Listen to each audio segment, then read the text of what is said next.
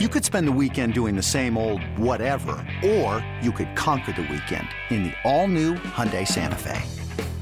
Visit HyundaiUSA.com for more details. Hyundai, there's joy in every journey. Hey, Rob Bradford here. You guys know I'm always up for a good MVP story, and one of the best stories is Wasabi Technology. Wasabi is the world's hottest cloud storage company, and it's become the go to provider for professional and collegiate sports teams, including 20 Major League Baseball teams like the Red Sox and NHL teams like the Bruins and Vancouver Canucks. Even the Liverpool Football Club is getting in on the Wasabi action. So, why is Wasabi the MVP? Well, Wasabi was purpose built to free businesses from skyrocketing storage costs and unpredictable transaction fees that the Amazons the world are charging. In fact, Wasabi is up to 80% less than those hyperscalers and doesn't charge a cent for businesses to access their data. From Wasabi's AI enabled intelligent media storage, Wasabi Air, to the industry's only cloud storage service with triple protection against cyber criminals, data deletion, and ransomware, Wasabi's taking the lead in driving innovation in data storage and helping sports teams to unleash the power of their data. Wasabi, another Boston based championship team. And here comes Robert. Good morning. Robert Ford, radio voice of the Houston Astros, kind enough to join us this morning as the Yankees and Guardians, not the Yankees beat the Guardians. The Yankees and Astros get set to begin the American League Championship Series coming up later tonight, Wednesday night. Robert, Keith McPherson, haven't seen you in a long time, um, probably since June, I guess, right? Justin Verlander's start was a little alarming, I would say, and the Astros came back to win that game. And it took me a little while. Like, I didn't realize, I look back, like, he absolutely dominated the Yankees in 2017 in the ALCS, but he's had kind of a spotty postseason history since then. Um, what do you make of what happened in game one of the Seattle series compared to how dominant he was during the regular season? Well, I think one thing to keep in mind is it was the seventh time Verlander's this year that one started in the division series. He, I mean, it's rare that you see a guy match up against a team in all six series that you play, but that's mm-hmm. what happened with Verlander. So that was part of it. Um, he wasn't as sharp, and then you know he got a slow start, and then he's kind of started to get a little bit of a rhythm. But never really completely got going. Um, I think in his career. I think a extra, a few extra days rest between starts will help him. Uh, he he wasn't going to pitch in Game Four had there been a Game Four in, in Seattle, uh, and he would have been on rest. Uh, Cristian Javier would have started, but okay. I think, and I think it was with an eye toward uh, just trying to keep Verlander fresh. And honestly, I don't know that if there had been a Game Five uh, against the Mariners, that he would have pitched in that game either, even though he would have had an extra day's rest. So I think that um, having a, a, few extra days rest since that that last start, I think will help. I think you know he's trying to get to the finish line. I mean, this is the first full season he's pitched in in a couple of years, and um, so I think against that he he knows his body about as well as as any athlete does. Uh, you know, for as long as he's been around. So I think that um, you know the extra plum and uh, I, I do think one of the most starts he had was a start he made at Yankee Stadium uh, back in June. I mean, the Yankees had won 14 straight home games or whatever it was, yeah. and he came in and just absolutely shut them down. Yeah. Uh, and that was the day after the Astros first game of that series. Uh, you know, lost it late on the on the walk off by Judge, uh, and then he just came out and just sh- absolutely shut down the Yankees. And I think really kind of changed, kind of an inflection point in thought with the way Verlander pitched, and of course the next day and throwing a no hitter. So uh, yeah, I think um, raring to go, and I think I think he should be better today than he was that first game against the Mariners in the division series. Um, I have a question about you know this this pursuit of a World Series. So the the Astros in this Final Four are the favorites. They're the number one seed. They have the most wins. They have the you know best regular season record. And when you look at the field, uh, they have the Yankees, who they have a better record in in the regular season. And then you look at the National League, whoever they get out of the National League, they'll have home field advantage. Is there any talk about, you know, getting back to a World Series and winning a World Series that is uh, separate from 2017, right? Obviously, we know the scandal and what happened with um, the trash can banging, and uh, in New York we talk about that probably more than they do in Houston. But is there any talk about getting to the World Series and winning it this year? Right, this is a team that has been the six ALCSs, and you know, is there any talk about hey, this is the year to go out there and win it and prove it, and and just have an outright World Series championship that no one can question? No, because it's a much different group. I mean, Altuve, Bregman, and Gurriel are the only position players left from 2017. Uh, so it's not like it's the the club. It's I, I think there's see to think you know it's the same group from five years ago, but it's it's a lot different.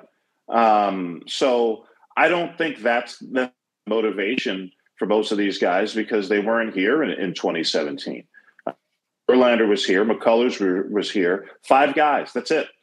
Mm. Who were part of that 2017 championship club that are still in the Astros in 2022. Um, yeah, I don't. I and you know, and a different manager, obviously, and yeah, I, I don't. I don't as being uh, uh, a driving force for for the majority of these guys. Robert, I, am curious about like how this rotation plays out. Um, I, Keith and I speculated about the Yankees rotation with obviously Taillon going game one, but Luis Severino's ready uh, for on full rest for game two, and he pitched well against the Astros this year. You've got Gerrit Cole who can come back on re- on regular rest for game three, and then Cortes in game four. And Cole actually pitched that game against Cristian Javier when the Yankees were no hit, and actually pitched really well that day too. So um, there's some interesting matchups. Uh, but because of what you said about Verlander and, and like what his use might have been in the division series, how does the rest of this rotation play out, and what where does you know where does Verlander come back after game one, assuming it's just a normal type of game one for him? Well, I think uh, I think you got Verlander and Framber Valdez the first two games, and again, I don't, I don't think the Astros have announced beyond game one. Mm-hmm. If it's any different than what I'm about to tell you, it'll probably be you know Verlander game one, Framber Valdez game two, game three in New York probably Lance McCullers. Uh, game four would probably be my guess would be Christian Hop who you know pitched as you know very he's going to have that you know the seven no hit in against the Yankees, and then I think Verlander probably back for for game because you're still talking about an extra day's rest there with the travel day. Okay, uh, so I can't imagine uh, if, assuming that this series goes, you know, for games. Can't imagine Verlander. I mean, it's he's not. He was in his prime. He wasn't a guy who was really a candidate to start on short rest. Uh, it wasn't something that he did. He did it, but he didn't do it very often, even the, when he was in his prime. So, uh, yeah, I think that's how it'll line up. There is a possibility that Luis Gar- Garcia could sneak in there rather than Cristian Javier. See a scenario where maybe the Astros feel like they, they need the bullpen for extended innings over one of these first couple of games. And Garcia obviously pitched great uh, in that 18 inning game. He pitched the last five innings against Seattle uh, in in game in game three. Uh, so, and not that he wasn't in the mix before, but I think he's he's a very likely option. I tend to doubt that unless something happens, that Jose Urquidy will get a start in this series, particularly at Yankee Stadium. A guy who's homer prone. I don't know that you want him pitching at Yankee. Uh, you could argue Minute Maid Park against this lineup either. Yeah, sure. uh, so uh, I think Urquidy probably is a, a long man out of the assuming he's still on the roster, which I tend to believe he will be okay. uh, for the ALCS. But yeah, I would imagine it'll be Verlander, Framber Valdez, uh, Lance McCullers Jr., and then Beer in that order, and then back to Verlander for a game five, assuming there is a game five. During the regular season, I was I think it was Martin Maldonado, the catcher for you guys. What's your catcher's name? Um, Maldonado. It is yeah. Maldonado. I don't know if his first name is Martin Maldonado, but yeah. uh, I remember him having a quote where, you know, when they came to New York for that four game set, he said they were walking in like it was postseason baseball. They were walking in like it was the playoffs. I don't know if the Yankees necessarily felt like that, but he spoke to that. And uh, now it is the postseason. Now it is the playoffs. So, um, with you already mentioning this new cast of characters, uh, give us one guy we should look out for. We've already mentioned, you know, Kyle Tucker and Jeremy Pena, the rookie, and obviously everyone knows Yordan Alvarez. But give me one guy that's been playing well late in the season or played well in these first three games in Seattle that you think is uh, going to catch our attention that you know Yankees fans should be on the lookout for. This episode is brought to you by Progressive Insurance. Whether you love true crime or comedy Celebrity interviews or news, you call the shots on what's in your podcast queue. And guess what? Now you can call them on your auto insurance too with the Name Your Price tool from Progressive. It works just the way it sounds. You tell Progressive how much you want to pay for car insurance, and they'll show you coverage options that fit your budget. Get your quote today at progressive.com to join the over 28 million drivers who trust Progressive. Progressive Casualty Insurance Company and Affiliates. Price and coverage match limited by state law. Well, I mean, I know you already mentioned him, but I, I've coming into the postseason that Jeremy Pena uh, is maybe the most intriguing in this Astros ball club. And I say that because, you know, he's a rookie. You know, you mentioned, you know, the Yankees really haven't seen a whole lot of Jeremy Pena mm-hmm. at this point. And what's been impressive yeah, is that, you know, obviously like doesn't always come through, but it's never because the moment's too big for him. Um, I mean, he had two walk-off home runs as a rookie. Uh, obviously had the big home run in the 18th battle the other day. Uh, he's not someone who is away from the moment or the moment for him. I mean, you think about game vision series, Yordan Alvarez home run doesn't happen if on a one-two count with the Astros down to their final strike against Seattle against Paul Sewald, one of their best relievers, uh, hits a sl- struggle with most of the year, hits a slider in the center field for a single. Uh, going that that rally doesn't happen without that hit by Payne. So to where he is in the lineup batting second, right ahead of Alvarez. I mean, such a, a big key in the postseason is getting on in front of Yordan Alvarez, largely so that team's him. Uh, you know, with Altuve and Pena in those spots. And Pena did a really good job of that uh, in the division series. Uh, he got on ahead of both of Yordan's home uh, against Seattle in that division series. So, really key player. Um, and, and I think he's a guy who, you know, could surprise some people, or maybe you, if the Astros have a good ALCS and you're like, man, this guy, this guy might be the MVP. Of the, could very much see that. Uh, Robert, one last one for me, and it kind of leads back to a, a picture that I saw. Uh, I don't know if Keith saw this or recognized this. Um, in the division series with Seattle, um, Dave Sims, our old friend from WFAN, was the play by play announcer for the Mariners uh, in that series. Robert and Dave are the only two African American full time play by play announcers in Major League Baseball, 30 teams. Uh, Dave does mostly TV, Robert's on radio, and they both got to do the series, call the series on radio for their respective teams uh, in the division series. And it was a cool moment. And you had a picture with Dusty Baker on the field too, which I thought was really cool. Um, so it kind of leads me into a question about Dusty. I want to highlight that first of all, to, uh, and and say how special that was. But it leads me to a question about Dusty. You know, the last time the Yankees saw the um, the Astros in the playoffs, it was not Dusty Baker managing, and I'm wondering, like, after watching the last couple of years, and especially postseason, what is he leaning more towards the old school Dusty ways? Does he incorporate a lot of the new traditional um, metric kind of things? How does he manage, especially when you're talking about bullpen situations and late game situations? Well, I think when you look at the advanced team for the Astros, which relies heavily on analytics and video scouting, it's about as as good of an advanced team as there is in terms of putting together scouting reports and game plans.